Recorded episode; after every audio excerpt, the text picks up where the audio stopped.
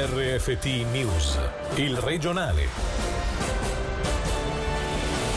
Eventuali ripercussioni non preoccupano, è un atto dovuto, l'autorità non è ostaggio di nessuno. Così Marco Borradori su altre manifestazioni paventate in vista dello sgombero all'ex macello. Intanto il governo mette a punto una nuova strategia di dialogo tra polizia e cittadini. Allergici in difficoltà già da un mese i medici pure. La stagione pollinica rende arduo capire se si tratti di allergia o coronavirus. Fra poco l'intervista all'allergologa Silvi Bach-Bizzozero. Mascherine obbligatorie all'aperto a Morcote, Ascona, Locarno e Lugano a partire da questo weekend.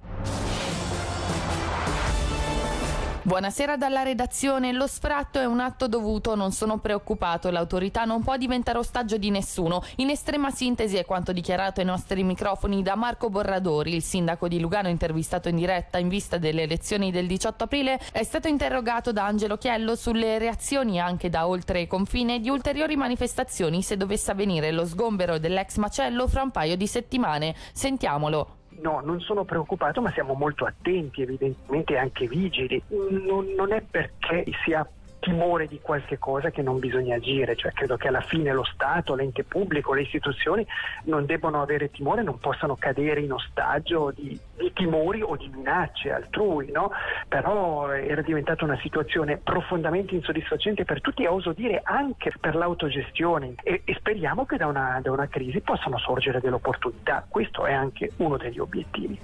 Ed è notizia di poco fa che a seguito dei problemi di assembramenti e risse riscontrati in particolare a Lugano e Muralto, il Dipartimento delle Istituzioni ha messo a punto la strategia che vuole puntare ad interventi preventivi di dialogo, evitando così possibili scontri diretti tra giovani e polizia. La strategia deve saper rispondere a situazioni immediate, motivo per cui vi sarà un coordinamento delle forze in servizio con la possibilità di mobilitare in breve tempo ulteriori risorse. Distinguere l'allergia dai primi sintomi del coronavirus si può, ma non è facile neppure per gli specialisti. La mascherina aiuta a prevenire entrambe le infezioni. Nessuna controindicazione inoltre per chi segue una terapia contro asma e tosse a base di cortisone o con broncodilatatori. La conferma è arrivata direttamente da Sylvie Bach-Bizzozero, medico specialista in allergologia e immunologia clinica, intervistata questa mattina nel Margenchiello Show. Ma la stagione allergie è, è, partita un po' come tutti gli anni, però le concentrazioni significative che hanno cominciato a far star male gli allergici sono incominciate attorno a metà di febbraio, dopo le vacanze di carnevale. Uno che è allergico, come fa a capire se è allergia o se invece eh, effettivamente ha preso il virus? È comprensibile, non è poi sempre così semplice neppure per il medico Devo però dire che un raffreddore che risponde bene a una terapia con antistaminico molto probabilmente è di origine allergica mentre invece un virus non risponde al trattamento antistaminico. Inoltre, di solito le allergie non provocano la febbre, ovviamente non è in grado di cancellare tutti i sintomi, ma mascherina e un bel paio di occhiali da sole sono di sicuro un aiuto in più. Ci sono pazienti che hanno manifestazioni al naso agli occhi, ma altri che soffrono anche di asma bronchiale allergica, quindi tosse, mancanza del respiro. E questi pazienti che già hanno una terapia inalatoria, che devono assumere regolarmente cortisone, broncodilatatori, ebbene è giusto che continuino a farlo e continuano a inalare regolarmente perché prima di tutto non c'è nessun rischio di alterare le risposte del sistema immunitario a causa del cortisone inalato e anzi proteggono il loro albero bronchiale da un'infiammazione. Bellinzone e Morcote seguono gli altri comuni introducendo un'ulteriore misura nella lotta al coronavirus, l'obbligo di indossare la mascherina anche all'aperto. Come a Locarno ed Ascona la misura interesserà le aree più affollate, in alcuni casi solo durante le vacanze pasquali, ci dice tutto Gaia Castelli. Dopo le raccomandazioni del Consiglio di Stato, altri municipi hanno deciso di adottare la misura della mascherina obbligatoria all'aperto a partire da questo weekend. Come comunicato negli scorsi giorni, a Bellinzona il provvedimento sarà in vigore per un periodo limitato, ovvero durante le vacanze pasquali dal 2 all'11 di aprile, nel centro storico, nelle aree dei Tre Castelli, ma anche durante il mercato del sabato e del mercoledì per tutto il mese di aprile. Ad Ascona, invece, nel Borgo, la misura entrerà formalmente in vigore venerdì 26 marzo marzo e si estenderà in tutte le vie del centro storico e della piazza Lungolago, compreso il Parco degli Angeli. Infine anche Morcote ha deciso di imporre l'obbligo in determinate zone a cielo aperto a partire da questo sabato come a Locarno.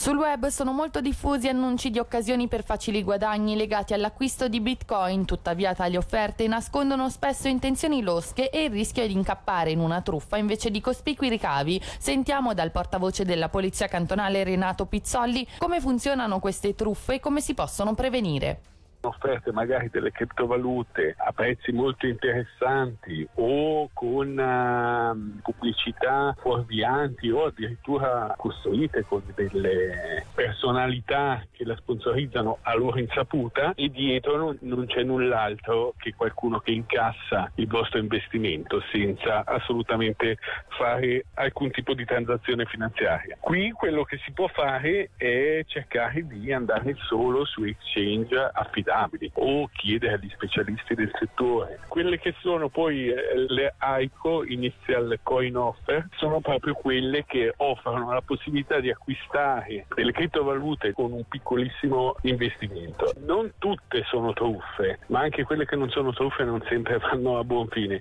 Se eh, dietro una società, anche con un breve controllo sul web, non si vede null'altro che quella pubblicità, molto probabilmente quel facile guadagno guadagno è altamente rischioso. E infine l'Hockey Lugano, la migliore squadra in National League da fine gennaio con un parziale di 15 vittorie e 4 sconfitte, alle 19.45 affronta all'Alle Stadium lo Zurigo. Sarà nella gara Morini, assenti invece Traber, Walker e Bertaggia. A sette giornate dalla fine della regular season il tecnico Serge Pelletier è moderatamente soddisfatto dei progressi fatti con i suoi giocatori nel corso della stagione. Sentiamolo. Sono tanti giocatori che all'inizio della stagione erano un attimino in difficoltà e sono contento di questa crescita di diversi singoli. Nel medesimo momento ormai questa crescita di alcuni singoli ha fatto anche crescere il gruppo. Questo è un piacere lavorare tutti i giorni con eh, questo gruppo che abbiamo raggiunto un bel punto a livello di spirito, un bel punto anche a livello di risultato, ma c'è ancora tanto da fare. Resta sette partite, il top 6 è molto dentro un fazzoletto. L'ultima partita lì a Zurigo abbiamo perso 2-1 così su una decisione un po' così così dall'abito sul gol di Vic è entrato sul nostro portiere allora vogliamo prendere la nostra rivincita. Poi dopo la partita di Zurigo faremo i conti per la prossima adesso abbiamo tre partite in quattro giorni.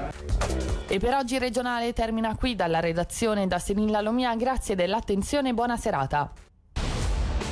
Il regionale di RFT, il podcast su www.radioticino.com.